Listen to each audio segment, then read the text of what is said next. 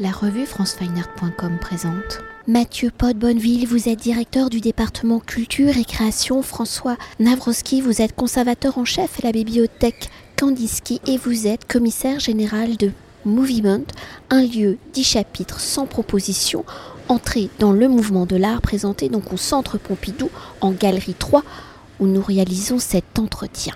Il a un peu de bruit, c'est parce que nous sommes en fin de montage. Événement programmé donc, je le rappelle, hein, par le Centre Pompidou avec la bibliothèque d'information et l'IRCAM, impulsé, imaginé par Laurent Lebon, président du Centre Pompidou, pensé dans l'utopie originelle du Centre Pompidou en accès libre et gratuit. Je le précise parce que c'est important, le Centre Pompidou se transforme ou sur une temporalité donc de 10 semaines, de 10 chapitres, comme le décor d'un théâtre au rythme des accrochages, des décrochages et des thématiques hebdomadaires toutes les diversités des écritures artistiques contemporaines vont se croiser, se correspondre, s'entrechoquer. Une programmation qui a pour volonté donc de bousculer les représentations traditionnelles de l'art ou sous son nom Movement fait référence à la définition même de la conception et de l'utilisation du bâtiment, dit Beaubourg, donné par Francis Ponge, monument en mouvement. Alors la définition est plus longue, mais elle est raccourcie ici. Alors dans un premier temps, pour mieux comprendre les enjeux de mouvement, peut-on revenir sur la définition et le fonctionnement même du bâtiment? Alors dans sa pensée originelle où le bâtiment devait être ouvert sur l'espace public, celui de la ville, de cette pensée originelle du centre Pompidou, de son ouverture sur le monde et de toute la diversité de la création artistique contemporaine, quelles ont été vos réflexions pour transformer l'espace 3 du centre Pompidou en un mouvement permanent en un décor de théâtre au service d'une pensée, d'une thématique hebdomadaire où le seul enjeu est de se faire rencontrer la création, de la comprendre et d'y prendre part. On peut commencer par rappeler que, euh, à l'origine, le Centre Pompidou, dans, sa conception architecturale, euh, privilégiait de grands plateaux modulaires, modulables, que, euh, que, la, que les, les, vastes poutrelles qui soutiennent chacun des étages permettaient. Hein. On se débarrassait des poteaux et euh, d'un coup on ouvrait de très grands espaces susceptibles d'utilisation euh, très différentes les unes des autres. Et au fond c'est cet esprit de modularité que nous avons cherché à retrouver dans Moviment, puisque ce n'est pas une galerie, et en même temps si, ce n'est pas un plateau, et en même temps si, ce n'est pas une salle de projection, et en même temps si, etc.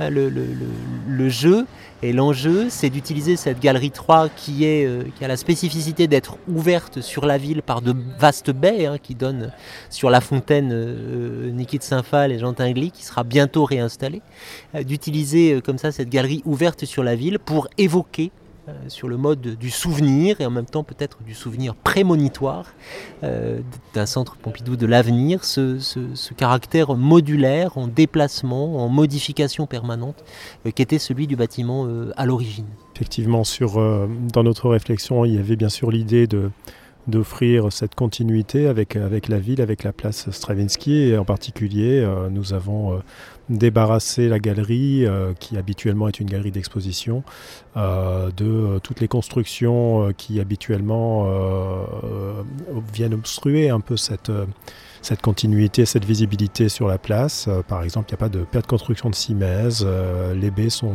sont libres en pleine hauteur et on, joue, on jouera et on s'adaptera euh, notamment aux, variations de la lumière au fur et à mesure de la journée. La seule chose qu'on s'autorisant à faire certaines fois, c'est d'utiliser euh, brièvement euh, les, les, volets, les stores, qui eux-mêmes ne sont pas opaques et qui ne, ne, privent pas de toute visibilité, mais qui permettront juste de diminuer la, la visibilité. Il est certain que, certain que nous ne sommes ni dans les conditions idéales d'une galerie euh, d'exposition, ni dans les conditions idéales d'une salle de cinéma, par exemple, ou de spectacle, mais nous allons nous adapter à ces contraintes pour euh, proposer euh, toute la diversité de ce que nous savons faire au centre Pompidou avec nos partenaires naturels, notamment la BPI et l'IRCAM pour poursuivre et dans ce bruit de l'effervescence de fin d'installation et pour entrer au cœur de la construction de mouvement, donc au rythme de 10 semaines, de 10 chapitres, pour rythmer cet agenda, ces changements de décor, vous avez pensé la programmation donc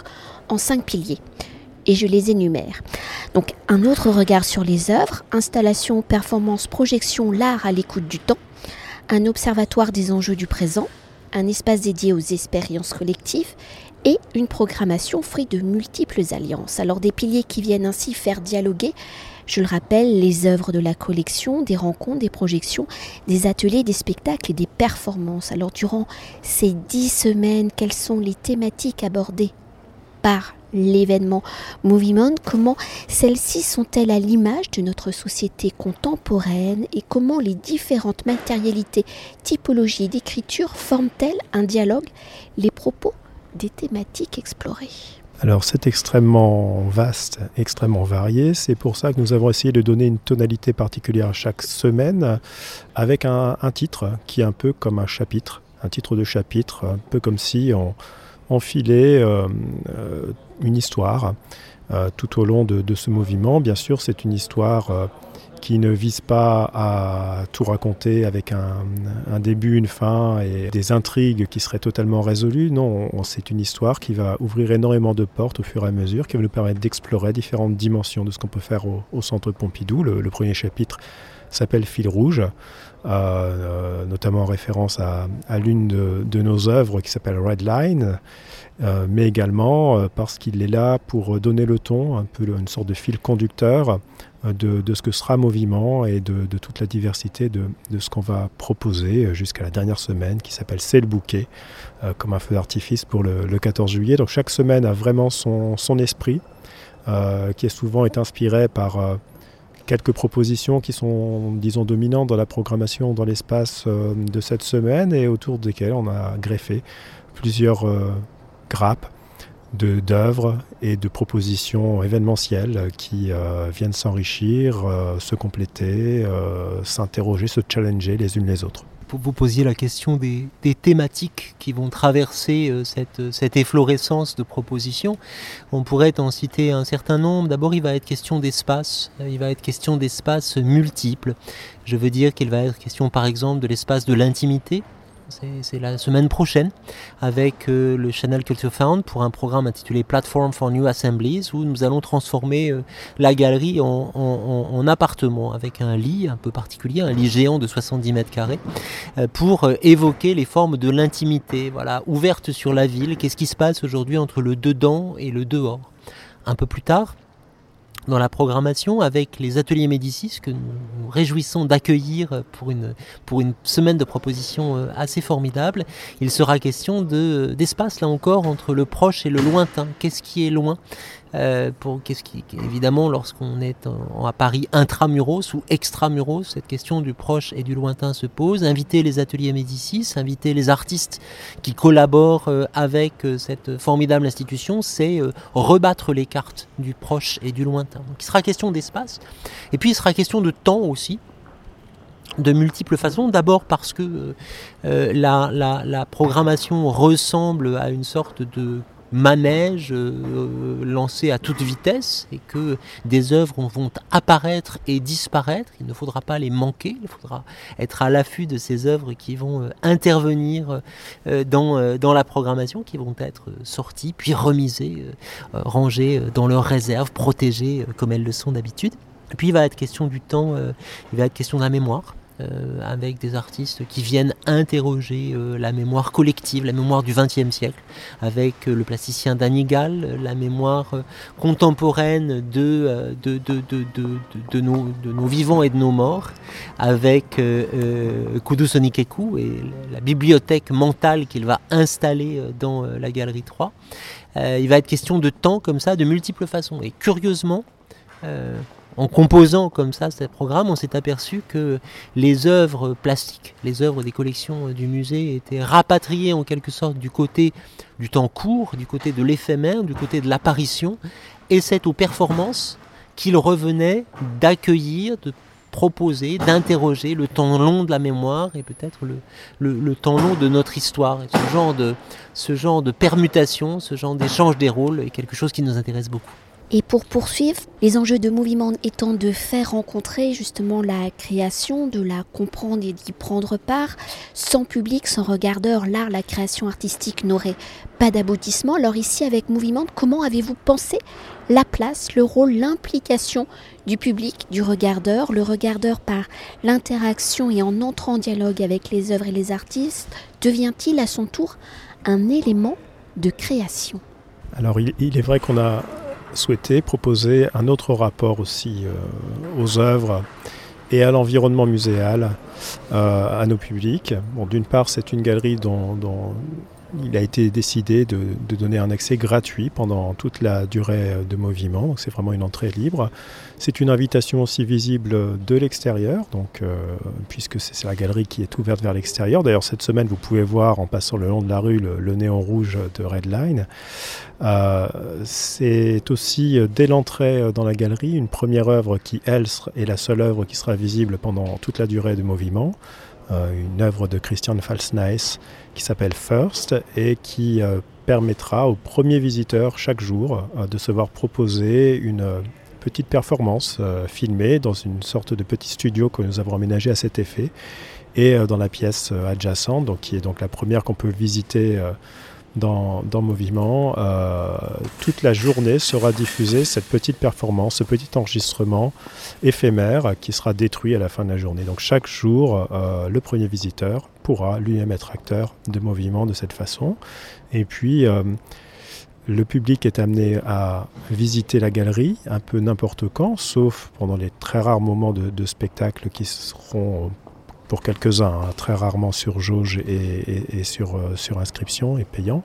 Le reste du temps, c'est en accès libre, y compris euh, pendant tous les moments de performance, de discussion autour des, œuvres, euh, toutes ces interventions qui sont publiques, rien n'est à huis clos, donc on est amené à venir butiner aussi ce qui se dit, ce qui se montre, ce qui se fait, des petites piécettes, des, des, sons qui seront, qui seront diffusés à certains moments. Tout le programme est, annoncé à l'avance, donc on peut venir euh, en connaissance de cause, on peut aussi se laisser surprendre et c'est une invitation à tous les publics du musée qui viendraient pour autre chose de venir voir ce qui se passe à ce moment-là euh, sur Moviment et peut-être euh, de venir participer. Alors parfois il faut s'inscrire, comme par exemple sur certains ateliers ateliers culinaires notamment ou ateliers tarot que nous allons proposer. Voilà, il y a des ateliers vraiment très participatifs, mais sinon dans la visite même de la galerie, c'est souvent conçu comme une expérience assez immersive. On le verra dans certaines installations d'ailleurs, dont, dont celle de Rosa Barba, euh, mais aussi euh, assez participative.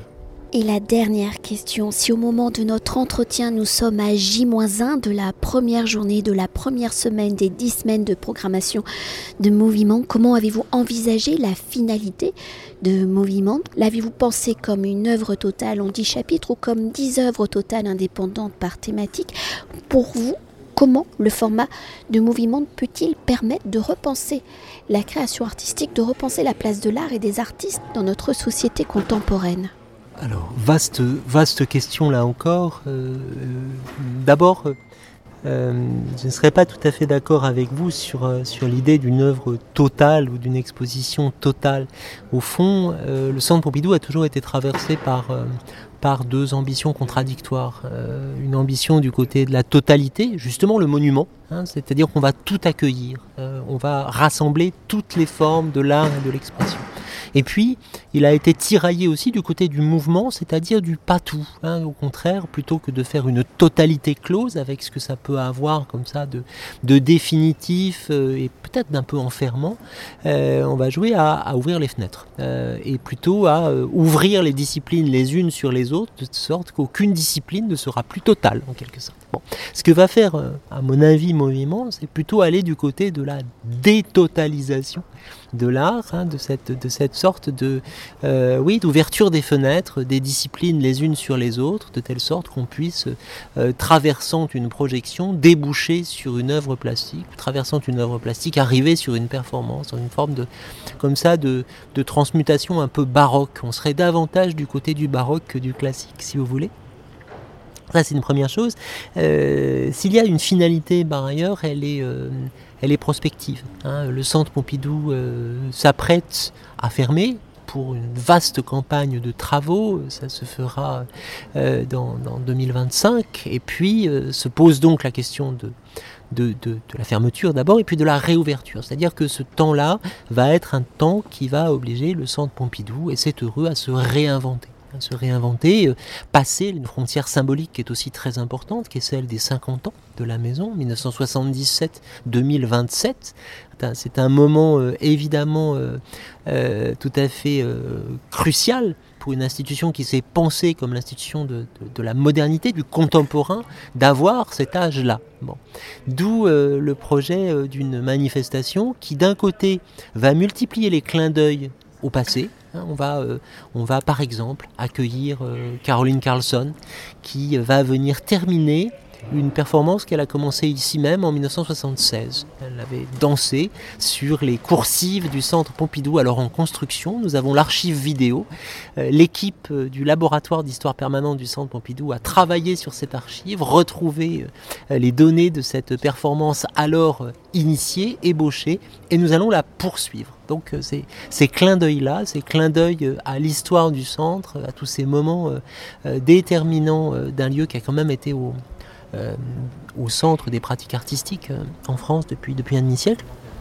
Ces clins d'œil-là vont être nombreux, mais parce que, non pas par pur euh, désir d'auto-célébration, mais plutôt pour chercher dans ce passé foisonnant les traces, les, les linéaments euh, d'un avenir euh, pour inventer ce que sera le centre Pompidou euh, de, de l'avenir lors de sa réouverture. Donc au fond, c'est un peu comme un, c'est un portrait prémonitoire, hein, comme celui d'Apollinaire.